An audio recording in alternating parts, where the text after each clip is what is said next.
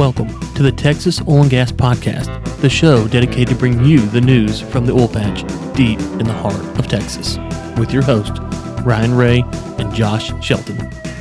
And we're back with the Texas Oil and Gas Podcast. This is episode 151. I'm your host, Josh Shelton, my friend and co host, Ryan Ray another week in quarantine, ready to, to, get into some news. There's been a lot of interesting developments over over the last week. Uh, looking forward to our guest again today, and uh, yeah, was, uh, several things I'm I'm eager to jump into today, Ryan. Yeah, a couple things we need to kind of do a couple uh, little shout outs here. First off, Stephanie the intern um, is down with uh, coronavirus, and so uh, just wanted to pass that along. She still, though, showed up for work, which is more than I can say for, about Josh. Uh, you know, he gets the sniffles, he's out. But Stephanie, the intern, uh, fighting through coronavirus uh, and showed up and, and, and, turned into work. So, Stephanie, will be uh, thoughts and prayers with you and hope you get a quick and speedy recovery.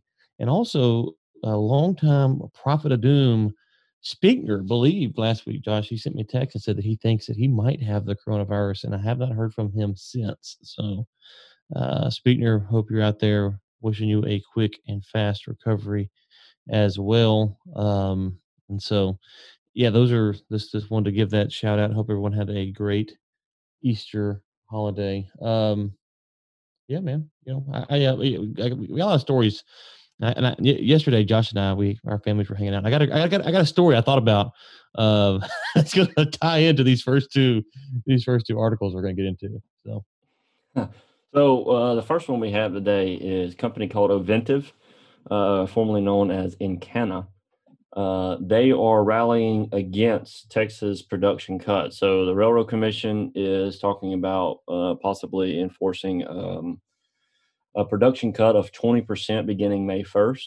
Um, Ovintiv, it's hard not to call them uh, Encana, are Encana, right. They're, yeah. they're rallying against uh, that and saying that they that they believe that Texas should remain a free market state, and they didn't like the idea of the RRC coming in and regulating like that. So um, I have to sympathize with Ovintiv here. I think uh, I think I understand what the RRC is trying to do, and I think it, it could even be helpful in the short term but uh, I don't know that that's the direction that I think we need to go. So um, it's an interesting article. We talked a little bit about it, and there are companies out there that are that are definitely um, seeing things uh, from the same perspective. You know, that they're not sure that, that they want Texas to no longer be a free market state.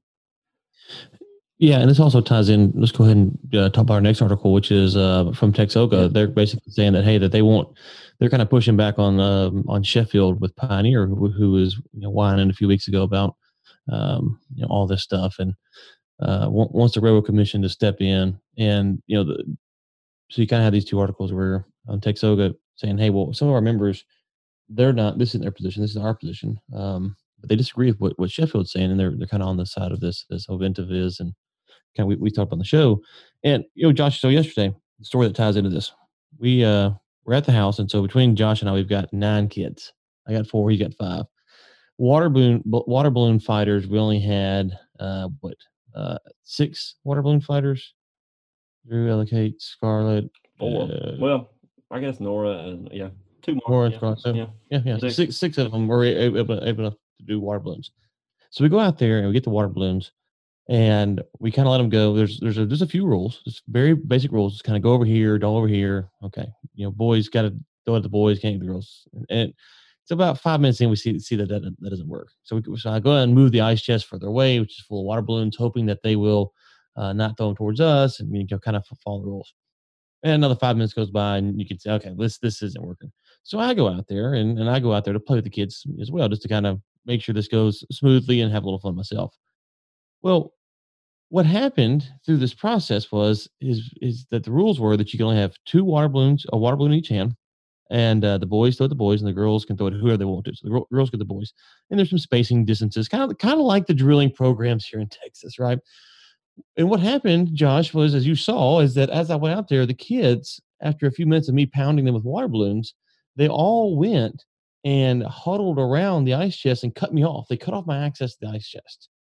Um, now, I never in a million years would have thought kids under the 12 and under would have figured out how to cut off my supply. but they did.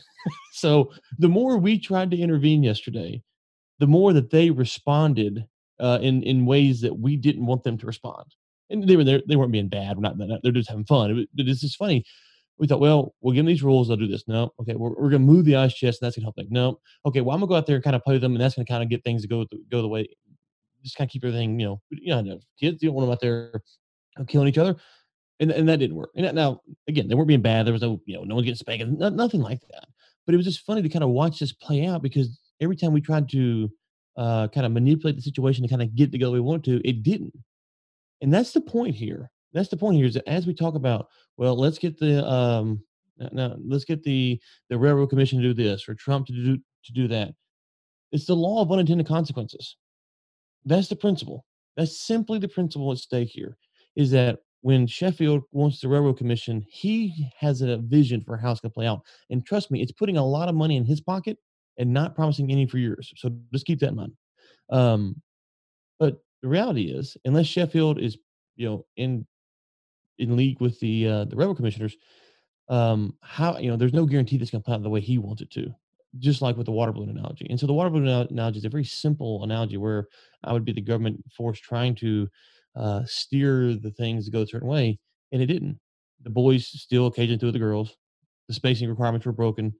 Um, the tube the tube balloon policy was broken. No matter how I tried to navigate it, now we weren't threatening gunpoint in jail. we're just having fun. But we watched it play out. And we sat down and talked about it afterwards. It was just funny, wasn't it? Because no matter how we tried to manipulate it, and it, it never worked out the way that we thought it would. What do we think is going to happen here? Do we think that Sheffield is some genius, and he's going to um, and the railroad commissions. Or I mean, uh, listen, Ryan Sitton's welcome on the show. Would be nice to him, as we are all of our guests. But I've seen Ryan Sitton's Excel demand charts. They're not the work of a scholar. Let's put it like that. Yeah. they think that these people, they think that these people have some kind of intrinsic insight.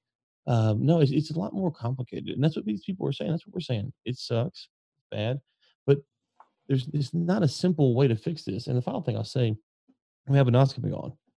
Um, have you seen oil prices this morning, Josh? Uh, when I saw them, they were up a dollar fifty. Let's see here. Uh, so they're up twenty-seven cents right now. Oh, at twenty-three oh three, and we announced huge cuts yesterday. Not not nearly enough. So why? Because the demand's, not there. So we're, yeah. Yeah, the demand's gone. So um, that that's government forces trying to intervene, trying to steer the market. Uh, the Dow, I believe, opened down this morning after it was up last week it's it's you know I'm, gonna I'm gonna pound this this drum until I die, I suppose, but they can't fix it, unfortunately. If I thought they could, I would say let, let them fix it, but they can't. And so I think that's what you're seeing here. And it's good to hear because you're seeing a lot of folks coming out talking about regulation. And um, the argument isn't that Josh and Ryan think that we can solve these problems. The argument is that no one can solve these problems. The market has to work itself out. And that's the only viable way when you start changing that, it's like yesterday. All of a sudden, all the kids start herding up. You're like, oh, well, I didn't know that. I didn't think about this regulation having that impact, and now here we go. So, uh, water balloon analogy. What do you think? Think that that kind of would be a. a it's good. Yeah, I'm, i remember seeing big government going yesterday. I wondered how this is going to work out. teamed up on you. So, um, speaking of, you know, so this this drop in oil demand, which is uh, from my perspective, definitely unprecedented, uh, is creating some uh, some issues over in the Middle East. So a huge terminal over in Fujairah in the United Arab uh, area, they are they have a port that holds 14 million barrels, and uh, and it's full. Uh, it's, it's one of the major ports, and so the the oil is starting to back up and now they're realizing there's an infrastructure issue to be able to store uh, this oil. They're they're not prepared to have this much in storage, so it's it's we're we're we're about to see, um, and I don't know if this is something you should invest in on a long term uh, basis because will we see this level of storage again in the next thirty years? So um, it's some interesting questions. Yeah, that, that's that is an interesting point because I, I have wondered uh, on Ellen uh, um, Ellen's uh, in my show Energy Week a couple times. You know, if you go look at kind of the APIs charts and you know how they do their demand and their five year averages, I, have wondered, and I've asked Dr. Foreman this as well. You know, should we reconsider how we evaluate the oil market moving forward. So you kind of have the pre-shale market where everything, the storage levels, the volumes, and you get the post-shale um, level. Should we, you know, kind of rethink about how we determine how much oil do we need? You know, because we can get it maybe a little quicker now. Um, you know, we can get for different spots now. So so much has changed. I, I wondered that as well. And what you're essentially saying is, well, maybe it's maybe now is the time to invest in more oil uh, because really the the you think about this the reason the price is low is because the supply is full the reason the supply is full is because historically we have deemed that this is the right amount of supply right so theoretically we could increase supply 25% and go that's the right amount of supply and that would actually help the price because you go oh well we're 25% further off from filling the supply that we are now so the reason that the supply levels are what they are is because the world has kind of deemed that that's the way to do it. I don't know, um, you know, those numbers, uh, and I want to say, gosh, if a listener has this, uh, you know, readily available, send in. I want to say it's only like 30 or 60 days of global supply is what we normally keep in storage. I don't, what I remember, I don't think it's that much. not counting the SPR and stuff like that. But um, but anyways, so yeah, I, I wondered that, Josh, if, if we should sit back and go, you know, now I'm not an oil storage expert. I've heard there's problems with storing it long term, but you know someone else can help us out on that. But anyways, I, wondered should we increase the global storage before this happened, um, or, or rethink that eh, because you know if you cut the storage in half tomorrow, if you just cut it in half tomorrow, obviously we could see the price would go. Um, you know that have an impact on the price. But should we double the storage and go? You know, really, there's no reason we shouldn't store twice as much of it. So that's kind of a I won't say an arbitrary thing because it's not arbitrary, uh, but I, I, wonder if the market globally, you know, should kind of sit back and go, okay, you know, we, we can get so much oil so much quicker now. Let's store it up so we can have uh, we can have it there. Uh, we can have it um, readily available when we need it, compared to maybe you know having a little bit tighter supply line. But again, I'm not a not an oil storage expert, but I have wondered that as well because what you're saying is, hey, you know, go go build some storage terminals now, but well, you know, do we need three them? years you might you might never get to use them again. Well, so it says down here at the bottom that they're next year uh, they're adding uh, two projects they're working on. It's going to be 62 million barrels of storage. Mm-hmm. Which, if you really look mm-hmm. at that, that's really not a lot.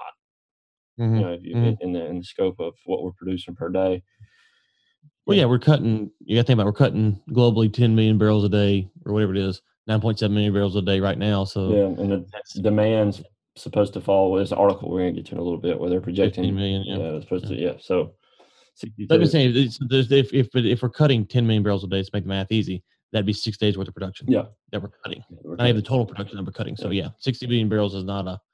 Uh, it's, it's it's it's a lot, obviously, but it's not a lot globally.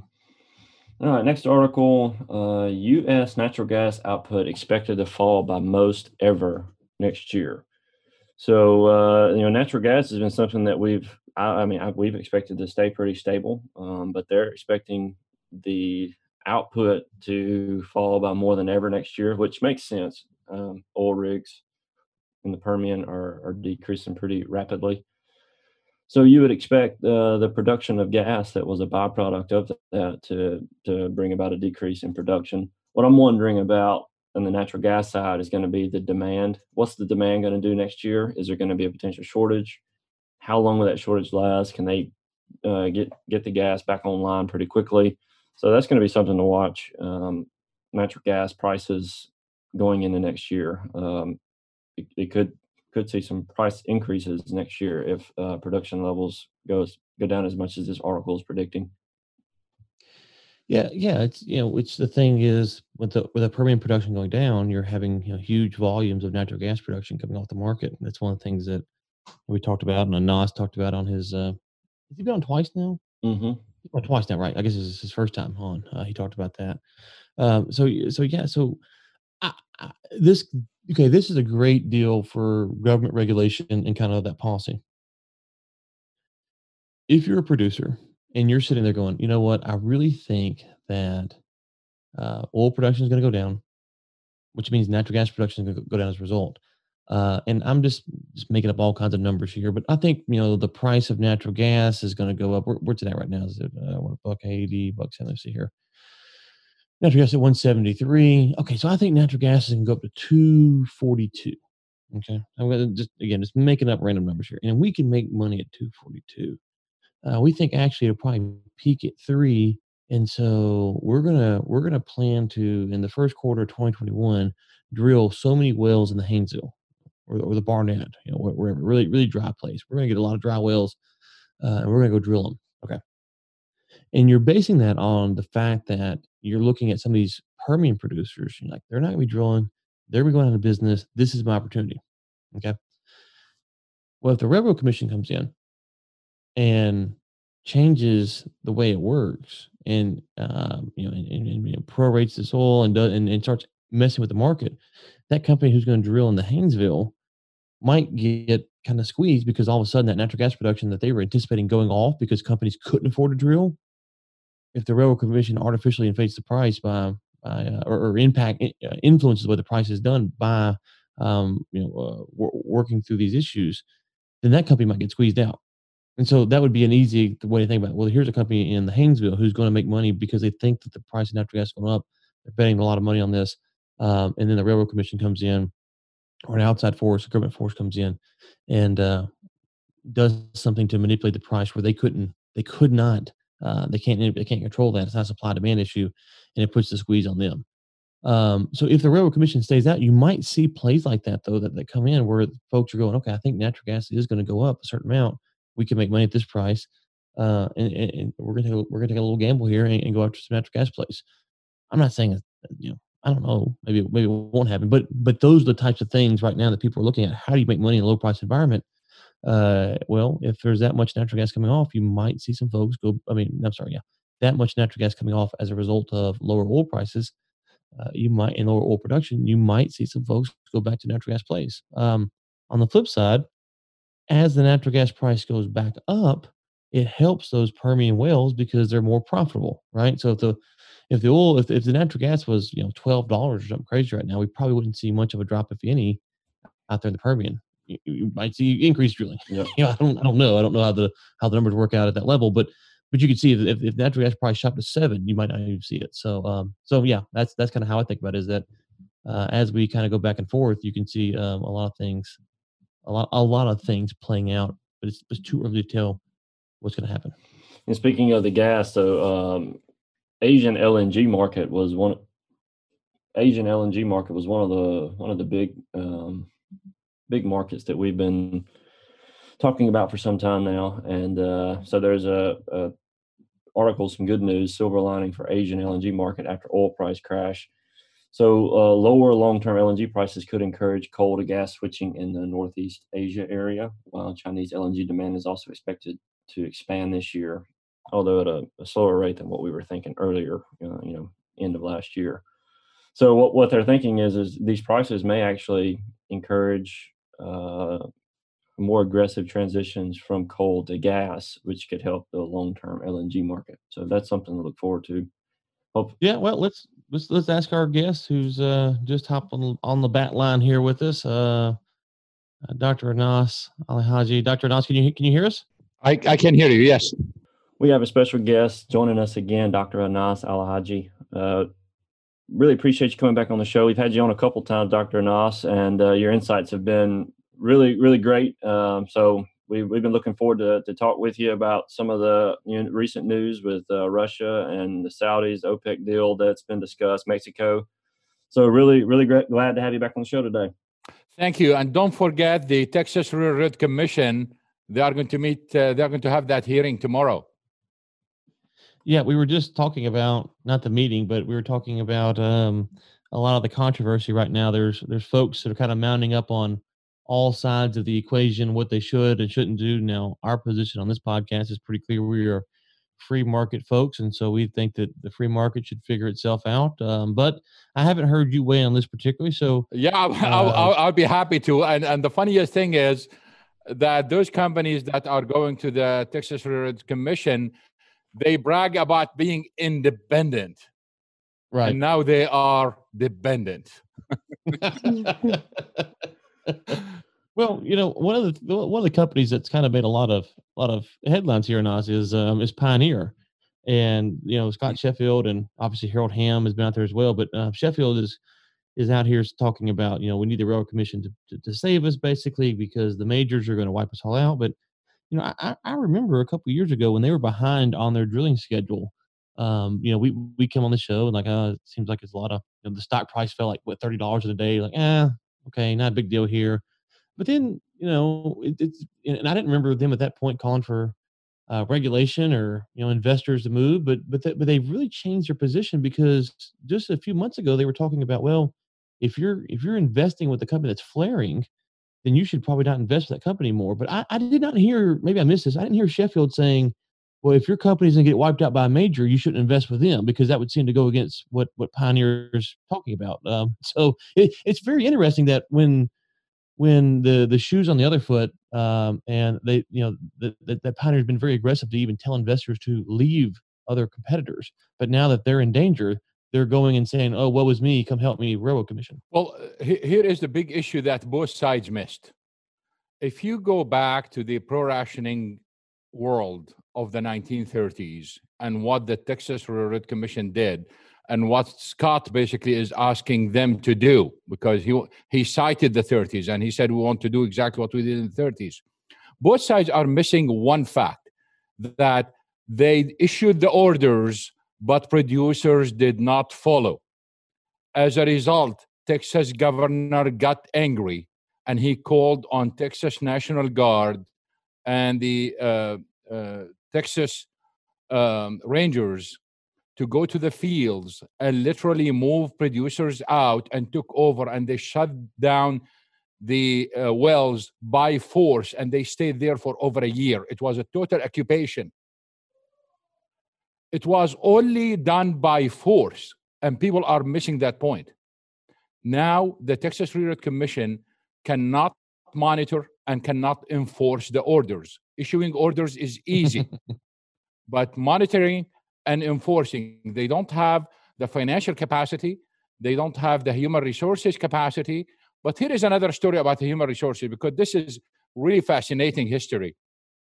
If you go back to the 30s, because of the involvement of the state of Oklahoma and Texas by force in the fields, they hired a lot of people on low salaries to go and monitor those producers. What happened? Corruption was rampant oil producers basically paid those monitors mm. money and they cheated on the numbers. so we have a sorry, we have a very dark history there, and it need to be brought up because it's not an easy thing. It's not like okay, we are cutting production, prices will go up, we can save jobs. It's not like that. It wasn't well, like you know, that. that. That's exactly what we were talking about. Um, Josh and I's family were, were hanging out yesterday. I was telling a story about a water balloon fight that the kids had. We we put them out there. We said, "Here's the ice chest. Here's the water balloons. Here's the here's a few rules. Go do it." Well, they didn't really follow, so we we moved the water balloon. We moved everything a little further away and said, "Okay, here, here's the rules. Kind of follow it." That didn't work, so I went out there to play with them. And what they ended up doing was they ended up abandoning basically all the rules, and then they circled around the ice chest and then kept me from getting to the ice chest and were pounding me with the water balloons, which was never which was never what we thought would happen. But every time we tried to kind of manipulate the market softly, the response was not what we wanted it to be, and so we never. And, and these are just simple water balloon fights. You're not talking about billions of dollars at stake, and so there's kind of a notion that the that the government can can go out there and regulate things, but I am um, I am going to while, while we are talking, I'm going to print something that is extremely interesting. I want to show you a chart uh, because uh, I think that chart tells the whole story about why all this issue of and the hearing is a complete nonsense and waste of taxpayer money. So I'm printing this right now, and then I will yeah. show you. Uh, I will show you the chart. The problem with the Texas Railroad Commission right now is it does not know what Texas production is or the true Texas production is in recent months. To the extent that the EIA, the Energy Information Administration, the federal government, does not trust the Texas Railroad Commission, so they have their own numbers that are different for, uh, and way higher than the Texas Railroad Commission. So if they don't know the production, how they are going to, to enforce a cut on a producer with not known production? So I'm going to grab that just a second here and show you. All right. I think probably this is the best way I can show you this chart here. You see the Mm-hmm. the top one is the the the Mhm. EIA, and the lower one is the Texas Mhm. Railroad Commission. Mhm, yeah. For, for, for, the listeners' the EIA does one's not going up to believe- the right, and one's going down to the right. Correct. And what happened at the Texas Railroad Commission, as they get more information later on, they go up to the Mhm, EIA mhm. number. So how they are going to do proration if they don't know the recent production? Are they going to base it on last Mhm. year production? It would be a joke well, if and, they and- do that. and, uh, one of the things that I want you to weigh on and maybe help some of our listeners is you you obviously follow the OPEC markets pretty closely, and they always have these numbers. and Let's not we'll, we'll get to the cuts from this weekend, but historically OPEC meets, and then but there's a there's a there's the question of how much compliance is OPEC actually getting as well. Um, and my understanding is is that you know it's it's really hard to see. Um, you know, when OPEC announces a cut, who's going to comply, who's not going to comply, and so you have these issues. So if you if you went outside the U.S. to, to kind of follow how cuts have worked historically, uh, it seems to me that's not exactly clear that the, that um, that OPEC is uh, able to keep its members to comply as well.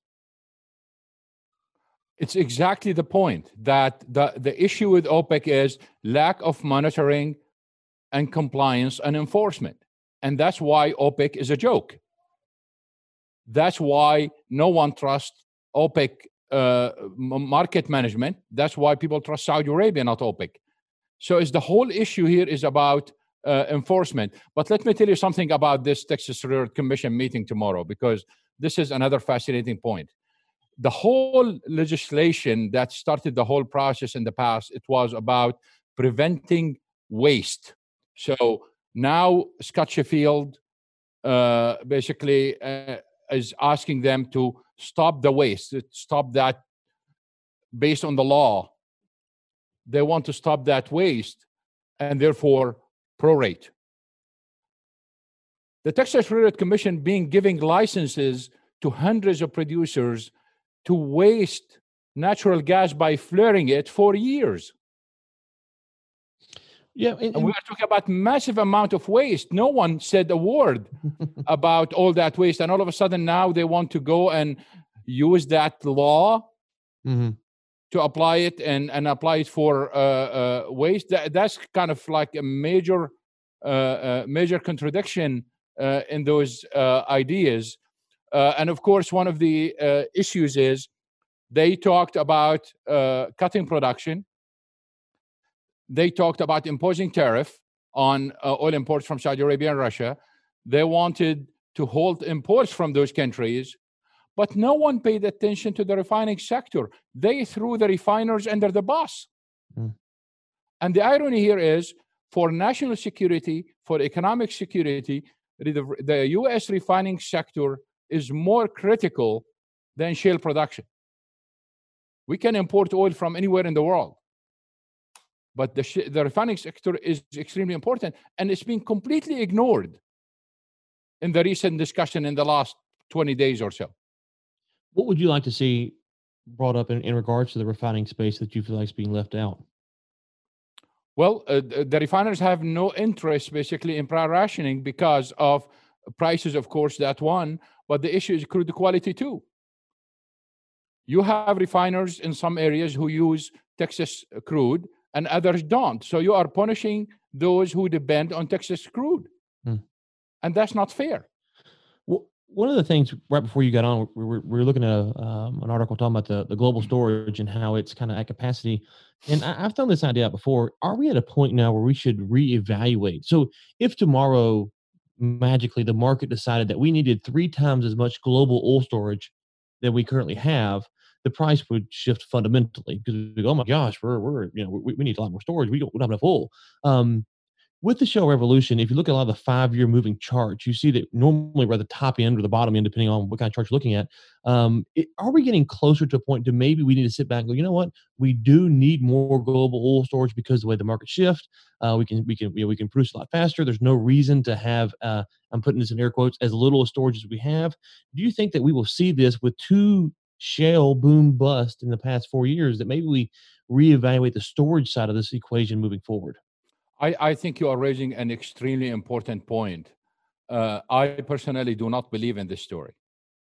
uh, I believe that we are not, we are going to hit tank tops only in some regional markets, but globally is not going to happen. And here are why it's not going to happen. First, we have a major decline in production. We have shut-ins all over the United States. We have shut-ins in Canada. We have shut-ins in Brazil. We have shut-ins in China. Uh, and uh, what was because of the hype of the news about Trump and OPEC in recent days, people did not pay attention that uh, the two major pipelines in Ecuador being shut down, and uh, we uh, that is about 500,000 barrels loss, and then we lost most of the Syrian oil that is under the control of the government. That was not even in the headline news. So we are losing production uh, all over the, the place. It's not only one-sided story; it's a two-sided uh, two-sided story. The other part of it is Ecuador itself says because of the shut-in in the pipelines, they are going to use oil in storage to export. That means storage is going down. In Syria, storage is going down. The Saudis, when they talked about 12.3 million, some of that is coming from storage in Egypt and Japan and other places. That means storage is going down. So we might see tank tops in some regional markets, but globally, no, it's not going to happen. Okay, let's talk about a couple other things. Um, I want to get to the OPEC meeting, but I want to ask you real quick about China. Um, I have spoken before on this issue. I feel like the Chinese, um, for a lot of reasons, uh, mainly because they want to maintain their middle class at 400 million and, and grow that number, will try to re-stimulate their economy. Um, they're going to use cheap oil to do so. You've seen Sinopec has sent some kind of mixed messages. At one point, they were saying, "Well, we we don't want any more." Then they were going to buy some more. Um, but it feels like the Chinese are going to really try to buy this cheap oil, which should be good for American producers. Um, and is it something that maybe we can look back in three to four months and go, okay, listen, China, they, they poured a ton of money into their economy. They use this cheap oil to kind of re-stimulate things, to get cheap gas prices, to get cheap uh, um, refined products. Um, they're kind of the model for how the rest of the world will look at the COVID 19 crisis and come out of it um, what is your take on what's China doing and what should we look for China to do over the next three to four months? Well, China been doing this for a long time. When oil prices drop, basically they start buying, they store oil in strategic petroleum reserves. The part that's been missing from market models is this that let's say we have a very tight market next year because of all those shut-ins and all those problems, etc., and oil prices go to 80 China is going to use that strategic petroleum reserves to lower prices. They are going to dump it on the market and prevent oil prices from going higher. And then once oil prices go down again, they buy again a restore. This is important because in the US, by law, the government cannot do that. They cannot use the SPR to influence prices. So we cannot use it for that reason. But China do not have the same law. So they are using the SPR literally to manipulate the market and manipulate the price. So they are buying big when prices are low. They are going to sell big when prices go up. And therefore, to be China. So they are going to crash the market. If they are successful, then prices will go down and stay there. If they are successful, then they get trapped and they get trapped simply because now prices are higher and they need to refill and they need to refill on higher price. So in a sense, they are taking risk in that case if we end up with a very tight market. Okay, uh, let's get to the OPEC plus OPEC Mexico. Yeah. if I'd have told you a year ago Mexico would have been the linchpin in an OPEC plus meeting, you would have called me crazy, right? well, they were not the linchpin. I mean, but uh, I think to revise your statement, they would have been uh, if because they were on the forefront of oil nationalization. Mm. They were on the forefront of all the oil issues in the past. So from that perspective, they would have been the linchpin of OPEC if they continued with those with those policies. But I think what happened with Mexico is, and this is my theory, is that it's it everything being reported in the media is about hedging. It's not about hedging. They can really cut production and still make money on the hedges. Uh, uh, and it's not about build, rebuilding uh, Pemex. It is about a simple idea. They lost market share by one third of their exports because of the major decline in oil demand worldwide. They export about 1.2 million. So about 400,000 were unsold. So they can either cut it, which is uh, which OPEC asked them to cut, or they have another choice. And the other choice is very interesting because they can bring it back inside the country. They have a gasoline crisis. And the refineries are working at a very low utilization levels. So they can bring them back, refine gasoline, and sell it in the country. Now they can provide gasoline for the populace, but here is the benefit. There are very high gasoline taxes and that's the revenue they get and that the, gover- the, the revenue they need Mm. so they are making their money on their hedges anyway but now they are making extra money from the gasoline taxes why give them away you are Sounds talking like- about 400000 a day and and any way you calculate it it's a lot of money Yeah, India I know has also got that same model is where they make a huge percentage of their revenue off of a gasoline tax as Absolutely. well. absolutely Okay. All right, we got about five minutes here before you had to hop off. We appreciate your time. Um, what give give the listeners just a, a few highlights. We'll link to your Forbes stuff in the in the in the show notes. So they can go check that out.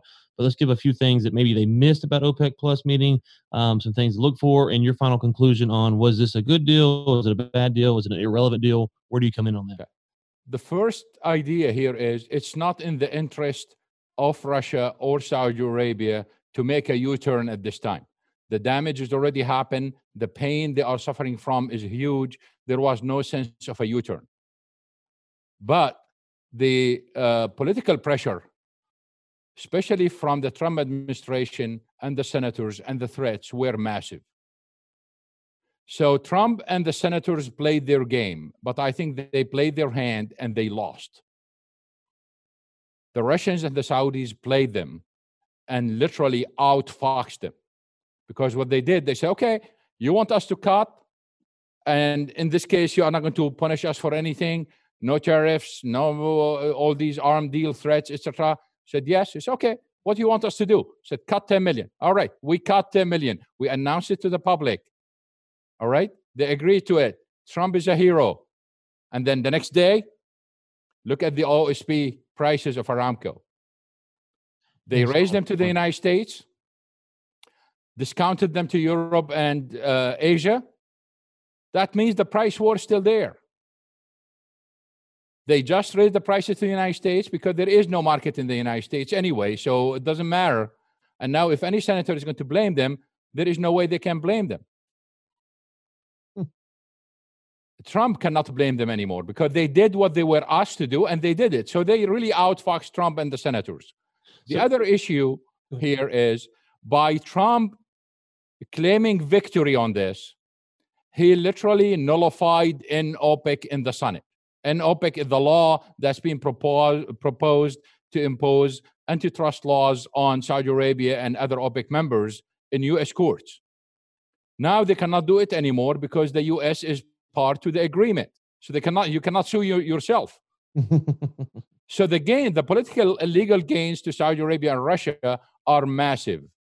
The US got nothing. Trump and the senators got stuck right now with low prices. They got stuck with oil shale producers being angry and no solutions for them. They got stuck with the shale producers because they did not get bailout and all these issues. So we got stuck with low prices and there will be no change in this case. Okay, final question: fifty dollar oil before the end of the year. How likely is that?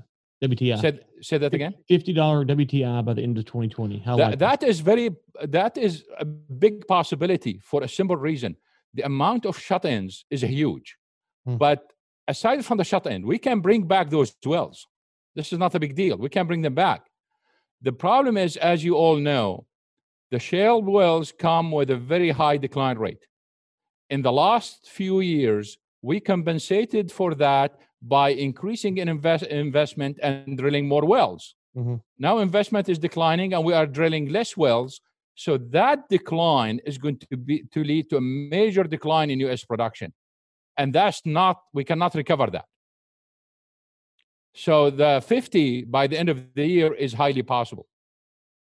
But we got to get the con- we got to get the economy going back first before we can see that though. Oh, absolutely. yeah, Well, I mean, yeah, uh, well, by the way, all those assumptions that Corona is over in two, three months. I mean, Mhm. that that's the basic assumption of most Yeah. of those models. Exactly. No, no, no. I, I agree. Okay. Um. We, okay. So we will link to your new Forbes piece. Congratulations on that as well. Um. Twitter it's great to have you on. You were always generous with your time. We know you've been busy this morning, and so thank, Thank you, you. for taking a few a few minutes for our listeners, uh, Anas, and we will have Thanks you on again hopefully soon. Thank you very much. I really appreciate it. Thanks, sir. Well, big thanks to Dr. Anas for coming on the show today. That's interesting stuff there, Ryan. That's some interesting stuff that he said. Let me just put this in terms as I would say it to uh, as I, uh, the old, the old Ryan terms. If I understand him correctly, he's saying that the Saudis and the Russians just deboed Trump. Debo. That's what he, that's what he's saying. That's what he's saying. He's saying he deboed him. Yeah. So, I mean, I, I don't know. He, he's the doctor. He's the expert.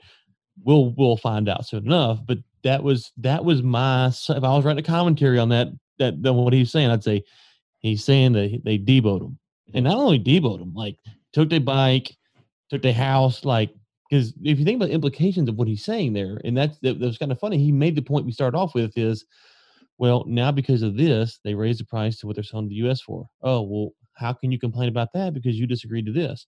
Oh, well, you can't sue them now because of this, and you all these things. Like them rules. that- water that balloons. yeah, ain't what we intended. we didn't we didn't think about all that now. Hold on. So uh so it'd be interesting to see if he's if he's right. Obviously, uh, he's a very well respected energy analyst, and we really do appreciate him coming on. Uh, always always has great insights. Have Mm. no reason to disagree with him. I thought his, his point about the storage in China was interesting. I would love to know. I need to look this up. How much China holds in their in their strategic? It has to be a lot. yeah, could to influence the market, like he's saying. Um, but listen, again, dude, dude's, dude's a guru, not me. So, um, thank you so much. And if, uh, one one thing I did want to say here is, uh, I've seen it when when like Anas comes on um on, on our show, on some folks on Twitter talking about it. But if you have a guest on, feel free to reach out to them and tell them you appreciate them coming on. It means a lot, and uh, we get feedback from some of our guests saying, "Hey, uh, I got some good feedback from your listeners." So always always feel free to reach out and you know tell me you appreciate them coming on because uh, it goes a long way with the guests. Anas has been doing TV spots all morning and took out some time for us, so we really Mm. appreciate him coming on and uh, and chatting with us. All right, Ryan. Well, we got a few articles I wanted to hit for the roundup real quick. Uh, not a whole lot here, just a, a few articles I wanted to, to jump into. The first one is uh, Mexico's secret weapon in the oil price war. So they spend an exorbitant amount of money every year um, to um, get um hedges set. I think they spend like a billion dollars a year to um, get hedges in place to protect them from what's going on this year between the Saudis and Russia and and COVID nineteen. And so let me look at some numbers here. There was some interesting things that had. It said so in the last 20 years, it made 5.1 billion when prices crashed in 09, 6.4 billion in 2015, and 2.7 billion in 2016. So they and sometimes you know some of these years they're losing a billion because they're they're getting these hedges, but during these hmm. downturns they're they're raking it in. Well, yeah, they're they're such a poorly ran. Pemex is so poorly ran. The only way it can make money, it seems like, is off of the Yeah. hedges. If Well, they cash them in. I'd It's be so interested funny. to see that on like a 20 year trajectory or 20 year chart to see how they're how well they're doing. Uh, it says they're spending a billion annually buying the options uh, to get those hedges. And in those years, like where, where we're suffering, they seem to be doing well. It also gives them less incentive less incentive to go along with this OPEC deal because they're actually making money right now. They're actually doing doing well according to according to this article and the hedges that they have. So um, I'll link to it in the show notes. Be interesting to, to keep an eye on them to see exactly how um, how this is going to play out for them. Report uh, drilling downturn will impact water midstream companies. Not a lot here is IHS Markit report. Uh, there's a link to that in the show notes. Um, you, take a look at it. Some water companies have been doing well historically, so uh, I, I think they're they're going to feel some squeeze here. Plains All American cuts third of its budget as pipeline operators feel market pressure. So uh, this is this is not good news, uh, but it's to be expected. It's kind of working its way down into the midstream sector. So uh, yeah, so we're we're seeing that. Yeah. Sergio has another article. Power failure temporarily knocks out Valero's Three Rivers refinery. Uh, uh, so I, I didn't know about the um, the Three River refinery getting shut down, um, and I didn't know about the power failure either. So I, do know there was some tornado weather over in Louisiana um, this week, but um, apparently it was some bad weather in Eagle Ford, uh, Eagle Ford area as well. Yeah, it looks like just to follow up on that, no injuries were reported. Um, so, All right, just a couple more. Sempra Energy receives all require. oh, top, top, top, hold on. Sorry, I got one more thing on that. This is this is Sergio Chapa. Brilliant reporting here. No injuries were reported, but the incident caused an undetermined amount of flaring. I'm not sure how those two things are linked. Got the jab in though. Got the jab he in. just, he just, he just got his little jab in there. Look at him. No incidents, but an undetermined amount. It could be no amount of flaring, or it could be the most flaring ever known to mankind. That's funny. That's well, played, Sergio. Well played. We gotta give you that. That was you just. I, I, I was looking for the injuries. You know, when you hear about something going down the refinery, you think well, someone hurt, and would die. You know, and, and so I was like, no injury report. Okay, but the incident's caused, and I didn't even I didn't even look at. it. I scrolled back down. I came back and looked to it. An undetermined amount of flame. Wait, what? no injuries were reported, but there was no increase in rigs in the Barnett Shale. I was expecting something like that. So Sempra Energy receives all Uh. required governmental authorizations for a 3.59 billion divestiture. divestiture. oh, here we go. Here we go. Here we go. Here we go. This is gonna be a good one. Hey, I, I, I looked up from gyro, so I didn't mess Of that who? up earlier. Divestiture. Of who? Who? Yeah, yeah, but who, who's the company? Energy? No, no, no, no, no, no, no, no. oh no, no, the one no. at the see, end. I'm not. I'm not getting all that. Come on, you Oh, got to read it. People won't know. was del Sur in Peru. Screw you, dude. All right. Uh, Christi Craddick requests a delay in production tax collections. Uh, I might could get on board with that. Delay it for you know 150 years. Um, that'd be nice. yeah, yeah, two, three hundred year Yeah. delay. Sounds good. Uh, let's see. Another article here. Rig counts plunge again. Actually, this is not a this is not a bad it's not bad news. I mean, we don't want prices going down and rig count going up. So, um, we, uh, the other day the the price was going down. right. So yeah, right. So you, you got so the rig count's bad for folks in the industry working, but it's good Yeah. for the price, right? So it's it's it's one of those bittersweet deals. We we don't like to see it because of the implications it means for us and our listeners, but we it's a necessary thing to get our us and our listeners. Yeah, what I'm saying is this this has to happen in order for us to get back to work. So when Yeah. the price goes down and the rig count goes up by two, you know, you kind of like, oh lord. Uh, so we're moving in the right direction. Yeah, moving in the right direction. boom. No more one rig booms. No more one. Yeah, we can't have. have, have All right, so. Oxy seeks federal lifeline for oil industry. So they are looking for government financial aid during this time. Uh, so I guess they would be along with um, some of the others that want some government inter- intervention. Um, You know, one of the things we were talking about yesterday actually was if you look at Oxy's stock price since uh Icahn, you know, got his board seats or however, you know, the, the coup was put down, but the board seats were gained, is that, you know, they're actually, you know, they had gotten down to, let's see here, Oxy had gotten down to you know, nine dollars, it looks like, maybe a little lower. I'm trying to see here. Yeah, I think nine dollars. And, and now right now, as of this morning, it's trading up at fifteen thirty three. So it feels like they may have righted the ship some for now, at least.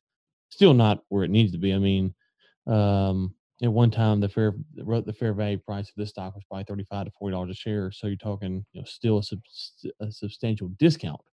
But um, but they are, you know, I wonder if they've kind of leveled out leveled out the planes a little bit for now. all right, last uh, bad news article of the day. Marathon Oil suspends Permian drilling with deeper capex cuts. They are moving to the Bakken and Eagle Ford. So a lot of our listeners are Permian based. So not not good news if uh, they're a client. Yep. And with that, Well, way to end on that note. Good grief! Did speaker send us that one? I hey, whoa, whoa, you got a new uh-uh, chair over this there? is uh, this is this, let me let me look up my chair. What does it look like? This is the same chair I've had for a long time. Oh, okay. I just it just got the gut turned and that that uh stuck out on it. that blue just fixes. it. Okay. All right, well, listeners, hope everyone had a great Easter holiday. And again, uh, Stephanie and Speaker, hope you guys get a quick and speedy recovery. I guess, I mean, yeah, I guess that's that's it for now, Josh. I don't know. We don't have a a lot to say. We did get some hard hitting analysis, so our three star review should be a five star now. I think that that's that's warranted, right? like, I mean, the people asked, if we delivered. Yeah, right? we we went over all kinds of stuff today. Got a nice on. went over all kinds of stuff.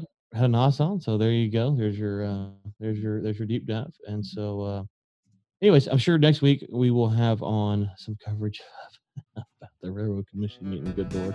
And until then, keep climbing.